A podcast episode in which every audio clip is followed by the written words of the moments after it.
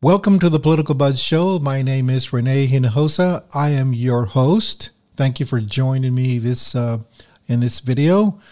Uh, today's topic or discussion it's going to be um, about voter fraud.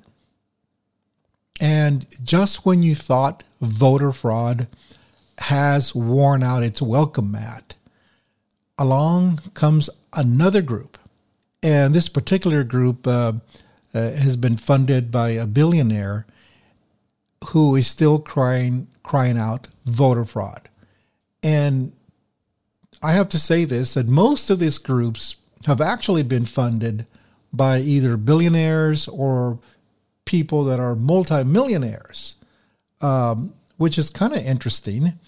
And anyway, so um, this new group is stepping into a more conspicuous role in the voter fraud world by providing easily accessible tools for people in Wisconsin and other Midwest battleground states, and eventually uh, the rest of the country uh, to forge ahead with a quest to prove election irregularities.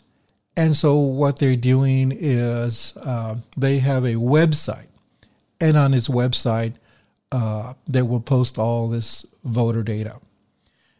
At any rate, the the group is called the Voter Reference Foundation, and what they do is they are a group that are essentially concerned with the voter rolls.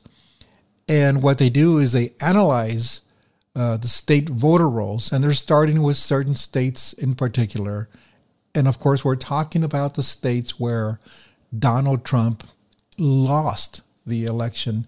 And he lost the election uh, in these particular states that would have mattered uh, because if he had won the elections in these states, then this would have propelled him to the second term of his presidency.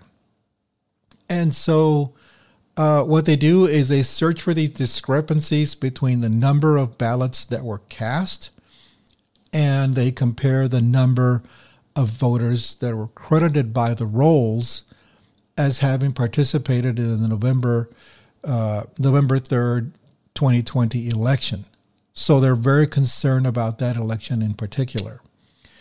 And and this group is led by Doug Trax. I didn't mean to mispronounce his name, but it is spelled T R U A X. And uh, he is a former Illinois uh, Illinois insurance broker, and also he is a podcaster who once ran unsuccessfully for the um, in the state Senate's GOP primary back in 2014. And the we have to look at voter refs um, origins and its founders uh, because this particular foundation is closely linked uh, to a super PAC that is predominantly funded by billionaire Richard Uihlein. And Richard Uihlein is, if you don't know, he is the founder of the Wisconsin based giant packaging supply store or a company called Uline, U L I N E. And I'm sure many of you here have received at some point or another uh, one of those Uline catalogs. And in that catalog, you'll find all sorts of things that you could use for uh, a business type entity.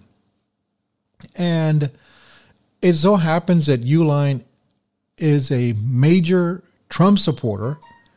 And let me start again. It so happens that Uihlein is a major Trump supporter and key player in Wisconsin and Illinois politics. And among his political donations uh, has been he has donated eight hundred thousand uh, dollars in September of 2020 to the to the Tea Party. It's called the Tea Party Patriots PAC, actually, and it is a group that helped organize the January 6th rally that led to the Capitol insurrection incidentally. So there's a connection there. And so they have been, this group or this foundation has been busy collecting all of this data, uh, all of these voter rolls, rolls data from various states, and it has drawn objections from uh, election officials in this in these particular states because they have a methodology or they employ a methodology that is very faulty, it is flawed, and their actions consequently may be illegal because uh, of uh, what they do with the data. And its um, its instruments, like I said, is the voter rolls and uh, they have published these voter rolls in their website. And they have published the names, the addresses, uh, the birth date, birth dates, and the voting histories uh, of the voters from various states like Nevada, Wisconsin, Texas, uh, Georgia, Ohio, uh, Michigan, to name a few. And this is information that is uh, normally public, but only available on request for a fee in the entities that they request this information. And what uh, what's curious about all of this is they have claimed to have found discrepancies or significant discrepancies between the number of voters, once again, and the number of ballots that were cast. And this is actually despite being warned by state uh, election officials that uh, its findings were actually fundamentally incorrect. And so, despite the fact that they had been informed uh, not only by one individual of one state, by other individuals of various states, and so um, there have been at least two states that I know of New Mexico and Pennsylvania. Uh, and they believe that they raised the issue. They believe that uh, that by the foundation posting data about the individual voters online uh, is not permissible under their state laws. And they have asked that the data have been removed to be removed and to which to their credit they actually have removed the data from these particular states. So you will probably not find any uh, of the voters in those rolls from those states. And so uh, in so so yes so then uh, they have obtained this data, they have posted this data, but uh, the problem with that is that they have found, uh, uh you know, the officials have found that the way they are reporting uh, alleged voter fraud based on the uh, the voter rolls and whatever comparisons that are drawing is and is entirely flawed. and the response has been that in every case, uh, the methodology used to identify discrepancies was flawed, the data uh, was incomplete, or the math was wrong. And this is coming from both Democrats and Republicans from the states that I mentioned, which was, and actually other states besides them, were including Colorado, we're including Connecticut, Georgia, Michigan, uh, Nevada, New Mexico, North Carolina, Ohio, Pennsylvania, of course, Virginia, and Wisconsin. And I believe that perhaps Texas may be one of those states, but I am not sure. Uh, but here, here is the flaws that they are pointing to. These Republican and Democrats are pointing to.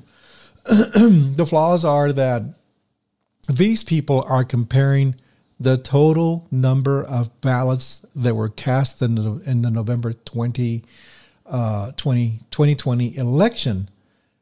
And they were compared with the number of voters or current voters on the rolls who have recorded histories of having participated in the vote. So these numbers should theoretically match. And but uh, but there are valid reasons why the numbers do not match or should not match theoretically. And so I will explain this and this uh, this this thinking in this way. Let's just say if John votes, uh, John Doe votes and has his ballot county counted in Smith County, and then moves to James County. Once he is registered in James County, he will no longer show vote history because he has no vote history in James County. And the further away from the election the data is acquired, the more it will have changed because this is a very dynamic process as far as the elections are concerned. And so they're they they're not able to keep up in real time with these counts as the voters are casting their votes. And um, so that is where Democrats, Democratic officials, and Republican officials are saying, look, this is why your data is off. This is why your methodology, uh, whatever methodology you're trying to apply here, isn't isn't jiving. It's not it's not jiving, and so they haven't fixed this, but they still claim uh, that there are voter discrepancies, and this is still based on their um, methodology. And so we've got to think about this. and it seems that all of these groups or organizations or foundations, whatever they may call themselves, it's like they were formed sometime right after Trump lost the his second bid for the presidential election. And I think it's for various it could be for various reasons. One of them is that a lot of these voters believe um, they believe the lies about the rampant voter fraud. They believe their friends, they believe their relatives, they believe whatever. And so they believe that maybe there was rampant voter fraud. And there could be another another potential reason for this, and another is that they may be in actually in denial that Trump uh, lost the election, and then they settled in believing uh, all of these conspiracy theories about voter fraud instead. And they were hoping for the remotest possibility of some miracle that the election could be overturned as a result of all of this. And if they keep digging deeper and deeper into into the alleged voter fraud, they may be hoping to find that one big element that was overlooked and then thus they could claim look we have this voter fraud and so we've seen uh, we've seen a number of individuals or groups, especially like the uh, uh, the ninjas and the cyber ninjas and whatever went on in Arizona. Uh, whatever methodology they use was flawed as well. So it seems to be that seems to be a a commonality with these groups they allege that there is all of this rampant voter fraud and and then essentially they are fueled by conspiracy theories from someone or some other entity and then based on that uh, they're essentially funded by well to do millionaires or billionaires. And then they get going and they start uh, whatever process it is, what they initiate whatever process. And um, essentially, it brings nothing to fruition. Nothing is gained uh, in this in their escapades. They don't find voter fraud, but uh, essentially they blame Democrats for Trump's loss, and in doing so, they prop up this uh, straw man, the voter fraud straw man. And it seems that individuals that have perpetrated voter fraud uh, have been mostly done by Republicans or people that uh, ascribe to the Republican Party in some way. And there has been multiple cases of family members who have cast their vote for their long dead mother or, father or grandparent. And just recently, we have to add uh, this other additional voter fraud by by Mark Meadows, and it may very well be that Mark Meadows, who was a who's uh, serving with Trump uh, in his administration, he may have also cast a vote that was uh, illegally it was illegally cast by registering to vote uh, with an address where his landlord said he never spent a single night. And evidently, uh, this address points to a mobile home in another area, in another state, I believe. And so, so they're looking into this as we speak. And so it seems once again that when we're talking about voter fraud, we're talking about individuals, mostly in the Republican arena, uh, or individuals that traditionally vote Republican or for whatever purposes, they're these individuals have have committed voter fraud. And there's been maybe one or two instances of something to do, some sketchy uh, person that may have voted a Democrat or may have voted in general uh, because they didn't understand the state laws and how they stand with themselves uh, uh, being felons or convicted felons. And so they may have uh, committed some kind of, they may have broken some kind of law in the process. Um, and that's been documented.